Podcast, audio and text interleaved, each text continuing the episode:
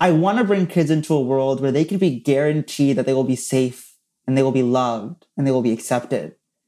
And I think the only way that I can guarantee that is by guaranteeing that same right for every child. A world where every kid has the space to dream and the agency to actualize those dreams. Where opportunity is equally distributed, where kids are celebrated in all that they are and whoever that they are and how they love and how they pray and how they look and how they choose to be and how they choose to live. And do I know that we will get there in my lifetime? Absolutely not. But will I die trying? Absolutely yes.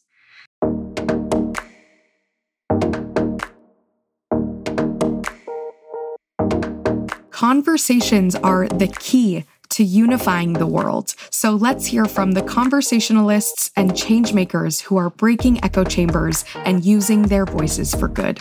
I'm your host, Sophie Beren, and this is the Conversationalist Podcast.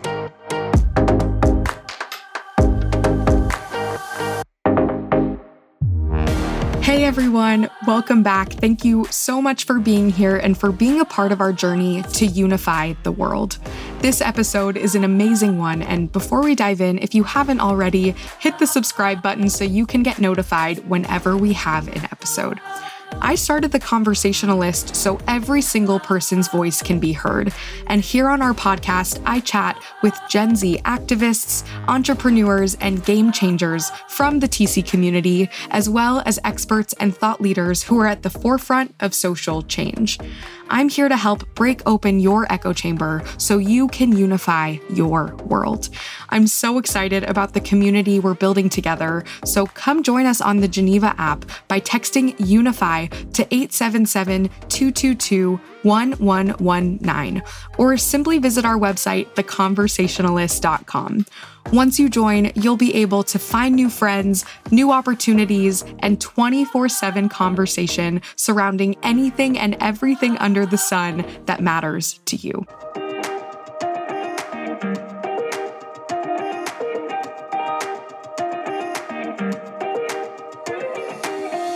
Let's dive into today's episode. I have the honor of speaking with one of my favorite humans, Ziad Ahmed. Ziad is a 22 year old entrepreneur, speaker, student, and Forbes 30 Under 30 honoree. He is the CEO of JUV Consulting, a Generation Z consultancy that works with clients to help them better understand young people. Ziad is also a full time senior at Yale and the founder of Redefy, which is a youth run nonprofit committed to furthering equality. Ziad drops so much wisdom throughout our conversation, so you do not want to miss this one. Let's dive in with the amazing Ziad. Ziad, welcome to the Conversationalist podcast. I know we've only known each other for a few months, but I feel like we've become such fast friends. I'm in awe of all that you do, and I'm just so happy you're here. Thank you so much for having me. I'm thrilled to be here. I'm so excited. So, in proper TC style, let's kick off our conversation with breaking the ice.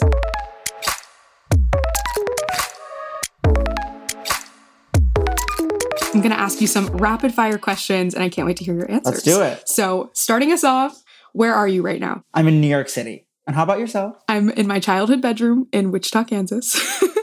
Number two, what is your most frequently used emoji? The heart, like the red heart emoji. It's like unbelievable to me that anybody's isn't that just because of how often I use it. I use it literally every other text. So original. I'm not. I'm not that. I'm not that. Number three, what makes you you? Wow. Is that a fast question? I feel like that's like huge, long, meaty question. What makes me me? Circumstance, happenstance, luck, privilege, family, friends, a, a lot of emotion and a lot of thoughts and having too much to say and being this ball of like angst. I don't know. All of the above, none of the above. I'm, I don't know. I'm still figuring that one out. I think we'll have to circle back to that in 10, 20, 15 years. I don't know. I think we all are. Loved that answer. Number four, what is a topic that you could talk about for hours on end? Like literally anything. I could literally talk to a wall for 24 hours straight. A true conversationalist. Something like that. Or I, mean, I get not really. I feel like that's talking at something, not talking with something. I think a conversation is talking with something. So I don't know that it says I'm a conversationalist, but I certainly have a lot to say. That's fair. And last break the ice question. Here at TC, we're all about breaking open echo chambers. So I'd love to know what does your echo chamber look like? This is such a fascinating question. I don't know that I have just one, but I would say the echo chamber that I'm in is one that is liberal and or progressive for sure. The vast majority of people that I interact with, you know, are on the left in some somewhere along that huge spectrum.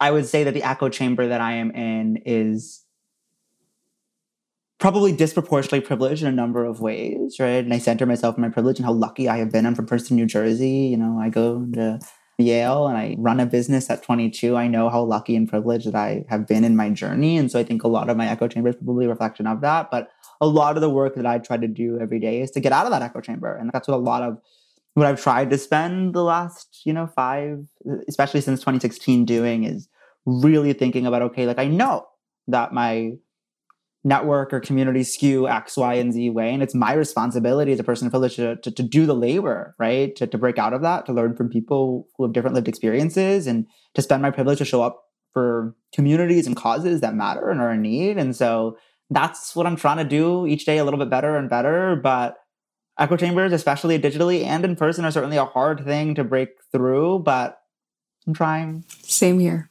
So Thank you for sharing that with us. It's awesome that you are actively trying to break out of it because most times people don't even realize they're in one, and that's half the battle. 2016 was a big wake up call for me. I, I don't know that I was so deeply as cognizant. I always was the type to follow people on Twitter and et cetera who were from all around the world and organizing in local communities and et cetera. But I don't think I realized the extent to the, I always knew that I had to break out of my geographic echo chamber and political echo chamber. What was so fascinating to me in 2016 was realizing that people supported Trump that in my own school hallways that I did not realize ex- like I would have never expected they would have supported Trump. And that I was so within my own high school and echo chamber, right? Of just a certain friend group. And that was a real wake up call to me that it's not just about these like big ticket geography, political aisle, but it's also just like an everyday interaction. Am I having meaningful conversations with the acquaintances and service people and et cetera that has come into contact with? And what am I missing out on in terms of development, in terms of empathy when I don't? And that was a huge, huge wake up call for me. Super interesting. It's so fun for me to realize how much more you and I have in common than maybe we both realize yet yeah. because that was also my moment like 2016 was yeah. really the spark that led to the conversationalist and it happened while i was at penn and i think it was yeah. the first time that i realized how that echo chamber manifested yeah. especially in a, an ideological sense yeah yeah it, 2016 was, was quite the moment I'll never forget i'll never forget it that's for sure yep but let's dive in to today's conversation let's talk we're all about having conversations that matter. So, starting us off, Ziad, are there any topics that come to mind that are the hardest for you to speak about? And how have you navigated conversations surrounding those topics? I think a lot of conversations are tricky. What comes to mind first is I don't know if this is a great conversation starter, but something that's hard is working with your friends. And so, like, conversing with my colleagues who, you know, I, I, am their boss, but they're also my friends. Like that's always a tension that daily I'm like, I don't want to have this conversation, I have to have this conversation. You know, those conversations are really tricky. I think conversations about privilege are often really tricky. I, I think that I'm learning a lot as I've gotten older from folks who have called me in and called me out and who've made me more cognizant of the space that I take up. But I think being uncomfortable is also always uncomfortable. But I think we learn the most from it. And I, I guess the biggest thing for, for me right now would probably be social media. I find it really hard to put into words how I even feel about social media. I find it really hard to grapple with is it doing more good or harm? I find it really hard to grapple with who I want to be on social media, right? And I what I always come back to is this idea that I don't think that anyone's character is defined by their posts. I think our character is defined by how we treat people when no one's watching, right? But so many people on social media, like their only data points to decide anyone's character are social media. And there's no way to be all things on social media. Like we're too dynamic, we're too multifaceted to be to show every detail, every part. And that's exhausting anyway. I struggle with is a lot of people, I think when they meet me, they're like, you're so different than your social media. And it's like, I'm trying to be me. But like I, I don't even know how right? And it's hard. And I I don't know what the right captions and posts always are. And I second guess myself. And I think that's like a hard conversation to have out loud because I guess I'm a little embarrassed by the fact that I haven't quite cracked the code of who I want to be online and how I want to be online. For sure. I mean, I don't think any of us have cracked the code. Yeah. I'm really bad at approaching strangers. People are always shocked by that because they're like, oh no, you're not shy at all. I'm so shy. I'm so shy. Like in any situation where I'm supposed to be social, I'm super social and talk- talkative. But like, I will never ask for help in a store. Like never in any circumstance. And I will never go Wow. up to a stranger and be like, I like your shoes. I'm petrified. I think those are conversations that are really, really valuable that I never, never do, which I wish I did. Well, you were probably a poster child growing up for stranger danger and not talking to strangers. So that's probably a good thing. I think I'm getting better, but it's, yeah, it's tricky. I hear you. Well, I can't wait for us to meet in person. I would have never guessed that you're an introvert. Oh, I'm not an introvert. I'm an extrovert. I am an extrovert. I am an extrovert who is Okay, just great. scared. It's not that I'm shy, it's that I don't like inconveniencing people. I think I'm such an East Coaster. You assume that people who are doing their like their thing don't want to be disturbed. And like there's this assumption like it would be disturbing you. But if someone like wants to have a conversation, I'm game. I'm down. I'm ready. Yeah. But I don't like disturbing people. I don't know. I hear you. I resonate to a lot of what you're sharing, and a lot of those topics are hard to talk about. But I think something I want to double click on today, Ziad, even though I've only known you for a short amount of time, I admire you so deeply for how you speak up for what you believe in. This is something that I really struggle with. I mean, I've built a whole platform trying to get the next generation to talk about the things that really matter.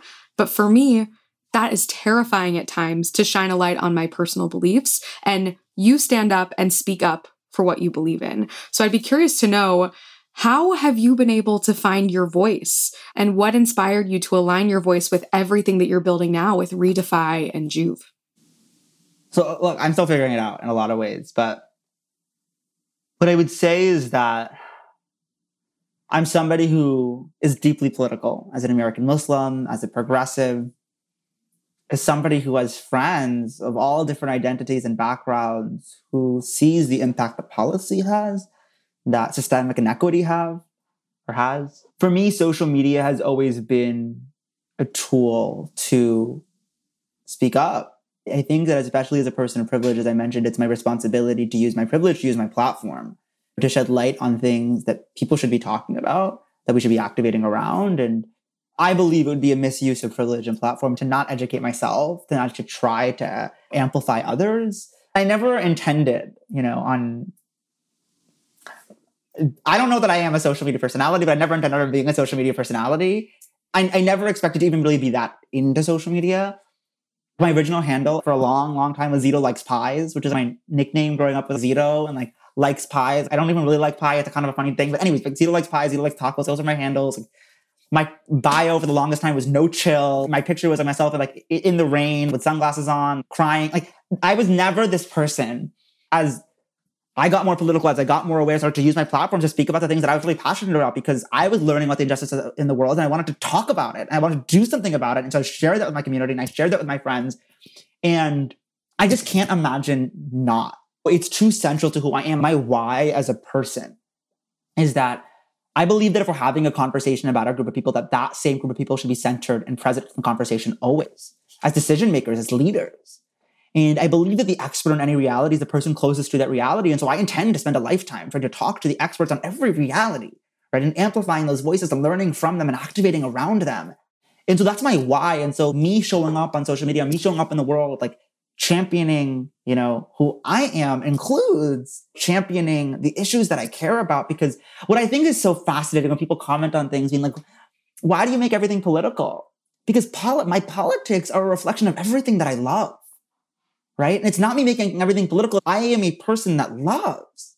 And so everything is political because the space that I take up is, right? And if I care about this planet, damn right I'm going to stand up for climate change. And if I care about my black friends, damn right I'm going to stand up for Black Lives Matter. And if I care about my sisters, damn right I'm going to speak out about sexual assault, right? And, and, and it shouldn't be that you need to have a friend or a sister to speak out about these issues. Like right is right and wrong is wrong. But my point being that I love society. I love people. I love humanity. I love the earth. And so subsequently, my politic is a reflection of all that I love. And so, damn right, I'm going to talk about it. I don't know. That's how I sort of think about it. Well, Ziad, your passion is palpable. No. I can like feel you Thank through you. the screen and I hear you. I think that's so incredible and also really shows and shines through in the work that you're doing through Redefy and JUV, right? Because Redefy is all about advancing yeah. equality. So I'd be curious to know down the road in a perfect world, if Redefy did not need to exist and we got there to that moment, which really yeah. brings full circle your why, what would that world look like? That's a really interesting question. I, I, I don't know if this is the right answer, but the work never ends. And I don't think that it's necessarily helpful to even think about getting to a place where Redefy doesn't need to exist because I will always be the type of person that, yes, celebrates how far we've come, but more centers how much further we have to go. And I think there will always be further to go.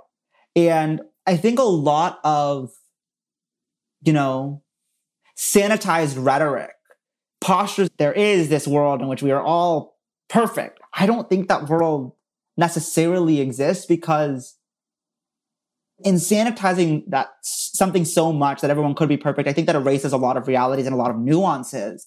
And so, what is the world that I want to bring kids into? As I think maybe a more relevant question to me. Mean, what I want to be when I grow up is a good dad. Like that's who I want to be. That's what I want to be. And I want to bring kids into a world where they can be guaranteed that they will be safe and they will be loved and they will be accepted. And I think the only way that I can guarantee that is by guaranteeing that same right for every child. World where every kid has the space to dream and the agency to actualize those dreams.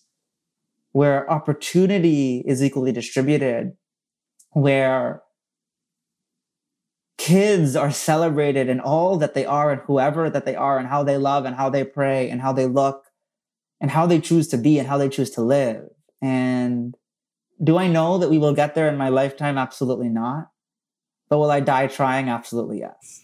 Amen to that. I'm so happy you reframed that question because I think sometimes it can feel incredibly overwhelming, but maybe it's even the wrong assumption that we can get there, but we should spend every day trying. Ziad, you're amazing. And oh, I want to ask you one question on the flip side about JUV. Yeah. You're truly transforming the ways in which brands can reach mm-hmm. and empower the next generation. I'd be curious to know what is one m- misconception you think that others get wrong yeah. about Gen Z? Yeah. Or what is one thing that you wish the world knew about Gen Z? So I think that the number one thing that people get wrong about any community is, is, is assuming that they're a monolith, right? And so assuming that Gen Z is a monolith, I think is the most dangerous assumption. Assuming that I can even speak on behalf of 2 billion is a really dangerous assumption. I am a privileged, random Gen Zer from Princeton, New Jersey, who has all sorts of shortcomings in my own perspective, and I deeply acknowledge that. It is not my role to speak on behalf of 2 billion. It is my role to connect those in positions of power to diverse young people to call them in and call them out on what they're doing wrong and to course correct so that more young people can be empowered. And that's the work that I do every day. What I think is a more perhaps specific answer in regards to what people get wrong about Gen Z. It's that I think that people assume that they understand a lot more about us than they, than they do, and that basic superficial metrics like how much time that we spend on our phones or purchasing habits can really take the place of, of deep and meaningful conversation. I think the marketing advertising gets wrong is using white papers to supplement actual meaningful community and connection with diverse communities. And a white paper is just insufficient, right? When it comes to deep and meaningful understanding. What I think that I hope people knew about Gen Z if they actually talked to us. And this connects back to what I was saying earlier. It's this idea that the personal and the political are not separable for Gen Z. I think a lot of people historically in the business world, historically in places of power, even within politics, they conceive of a world where the personal and political are two separate things, that you could have apolitical conversations, that you can be an apolitical person. I think Gen Z is really challenging that assumption. As an American Muslim whose name is Ziad Ahmed, I did not decide to be political, right? My identity has been politicized since the moment that I was born.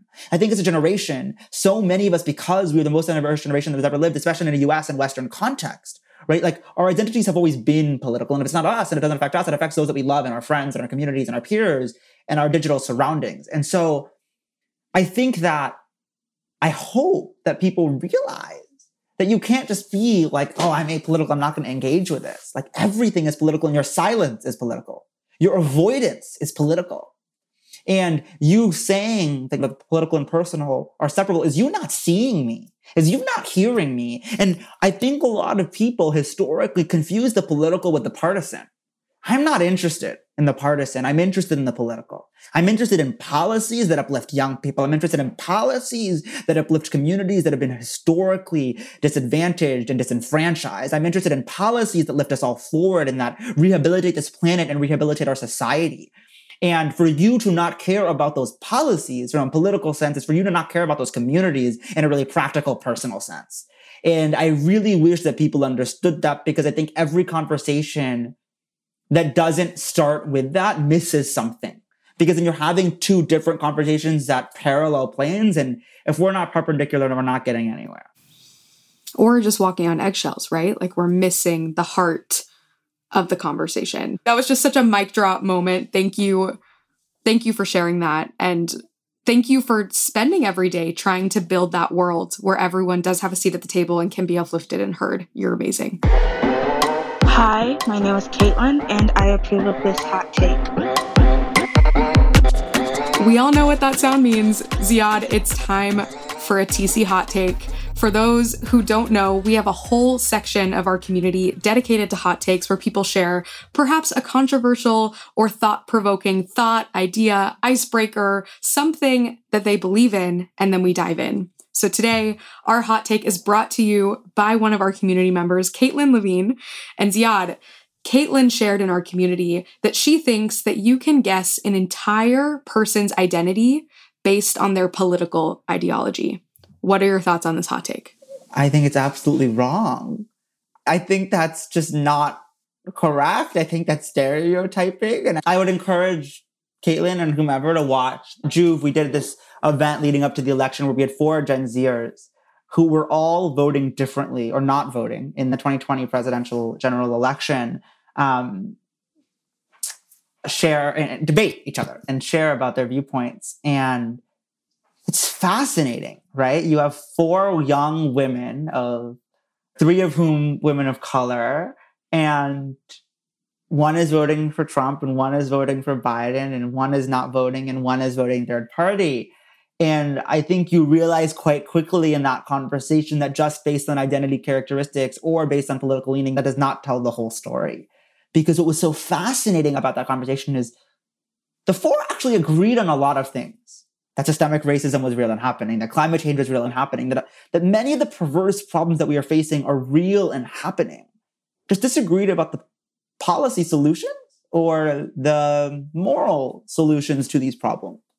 And so subsequently, I definitely do not think that we can look at one part of somebody to assume everything about them ever. And I think that we're all really complicated. And if I've learned anything as that as I've got older, it's that um, yeah, assumptions are a dangerous thing. I personally agree with your take, but I know Caitlin comes from a different camp, and that's what we're all about, right? We just want to break open that echo chamber and talk. I think it's interesting that we have people from all sides of the political, ideological, racial, cultural, religious spectrums in our community because these are the conversations we need to be having. So I'm glad you brought that up. That was such an interesting perspective. And for anyone who wants to be featured as an upcoming hot take for our hot take segment, just make sure you're in our community on Geneva. You can access it through our Instagram, through our link in bio, or in the show notes. And we can't wait to keep the conversation going. Fascinating. I'm I'm still reeling, but fascinating. I want to hop on over next to our advice segment. Okay. We've talked about your journey. You have shared so much wisdom with us. I don't know about and that. I'd be curious to know for any young person out there listening to our conversation, what advice do you have for any young people out there who might be wanting to have some of the conversations we're having today or that Yeah. you're having with your team or your friends, but maybe Okay. they don't know where to start? Look, my first advice that I will give anyone is that most advice is bad advice. And that I'm really weary of giving advice because the reason why I think most advice is bad advice is because assuming that people have generalizable experiences, again, is a really dangerous assumption. And so just because something worked for me does not mean it will work for you. And without knowing your lived experience and your circumstance, I'm probably not qualified to give you good advice, right? I'm going to give you some like really like trite, you know, copy and paste, like hustle harder, or like don't actually like take a breath. Generally, of giving advice also because I have a lot more to learn than I have to teach, and I need more advice than I have advice to give. But what I'll say is, what would I hope that a younger me knew? I think for as young people, it often feels like unless I am the perfect student and the perfect significant other and the perfect friend and perfect extracurricularly and perfect family member and perfect sports player, unless I'm perfect in every category, I'm a failure. I'm nothing. And I think a lot of people can resonate with that, right? That it often feels like we're aspiring to be everything, to be good at all things. And if we fail, if we don't quite get there, we're nothing. And what I'm trying to teach myself, and what I wish I tried to teach myself earlier, is that we're all just something. And that has to be okay. That, like, I'm never gonna be everything, and I've never been nothing, and I never will be nothing, and we're all just something, and like, that has to be good enough. And maybe something, being something doesn't sound that sexy, but maybe that's okay. The best advice that I'm, I've ever been given was that you are inconsequential to this work, but this work is of consequence. I think Dalia Mogahed is the, is the one who shared that with me. Each of us, you know, may or may not be the piece of the puzzle that completes it, but that's not the point. The point is not to make the work about you. The point is to make you about the work, right? And in doing so, like you're not everything because you are just this one piece and you don't know if you are the piece. And that's okay to not know if you are the piece. Just being a piece and playing that role and doing your damn best is enough because the picture isn't complete without every single piece. I wish that I like internalized that mindset a lot earlier, I guess is the best advice I'd give to my younger self. Well, that was some incredible advice that was not advice, but was still advice. so I don't know about that. I know that I'm going to be taking that to heart. And thank you for validating that, that we're all works in progress. And, you know, I know I am. I have a lot to, to work on. and me too. But Ziad, I am so grateful that you were here to have this Oh, I'm conversation so with me that you today. me. Thank you for having me. And I want to round out today by heading over to our little self promo segment. So, share with us how we can stay connected with you. How can we follow your work? Any upcoming projects? Um, self promo. If you want to bore yourself by following me, you can follow me at Ziad Ahmed, Z I A D A H M E D, across platforms. And you can reach me, contact ziadahmed at gmail.com.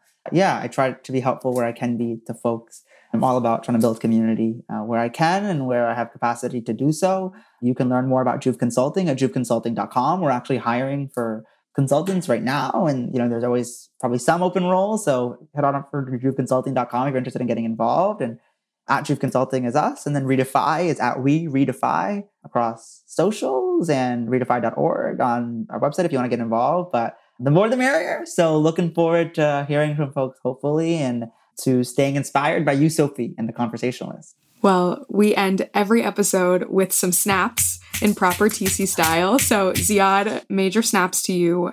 Just Likewise. for everything that you're doing in the world. I mm-hmm. feel so lucky that a social media platform that you and I have some controversial thoughts on I don't know. About I don't know if they're controversial. They're correct takes on a really flawed platform, and we'll name it. It's Clubhouse, but somehow connected us. Here we are. which I'm so grateful for. We can follow up with a part two about all things Clubhouse. But thank you for sharing so many important things today in our conversation. I think something that really spoke to me is in the ways you approach these difficult conversations. I'm so grateful that you brought up the piece about intertwining what we believe to be political with the personal and redefining the ways in which that we can connect with one another on a more human and personal level. So Ziad, thank you for all that you're doing with JUV and Redefy and for really being such a leader for so many to follow in making this world a better place. Uh, again, I don't know about all that, but thank you. And I'm following your lead. And thank you for having me. Privileged, grateful, excited to keep building forward together.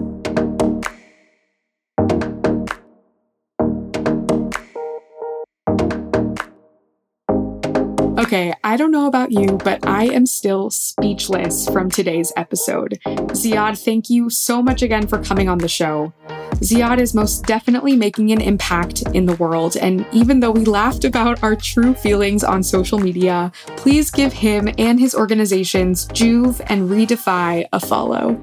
Today's episode helped to break open my echo chamber in more ways than I can count, but most definitely in how Ziad shared about the political nature of our beings. Sometimes we can't choose the labels that are cast upon us, but we can choose how we uplift others and create spaces for everyone to be safe, seen, and heard along the way.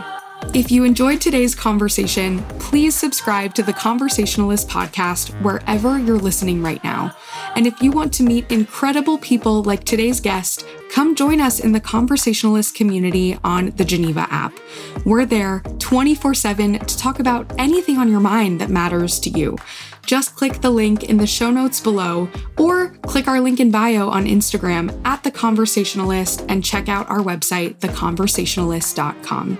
If you want to join right here, right now, just take out your phone and text the word unify to 877 222 1119 and we'll see you there.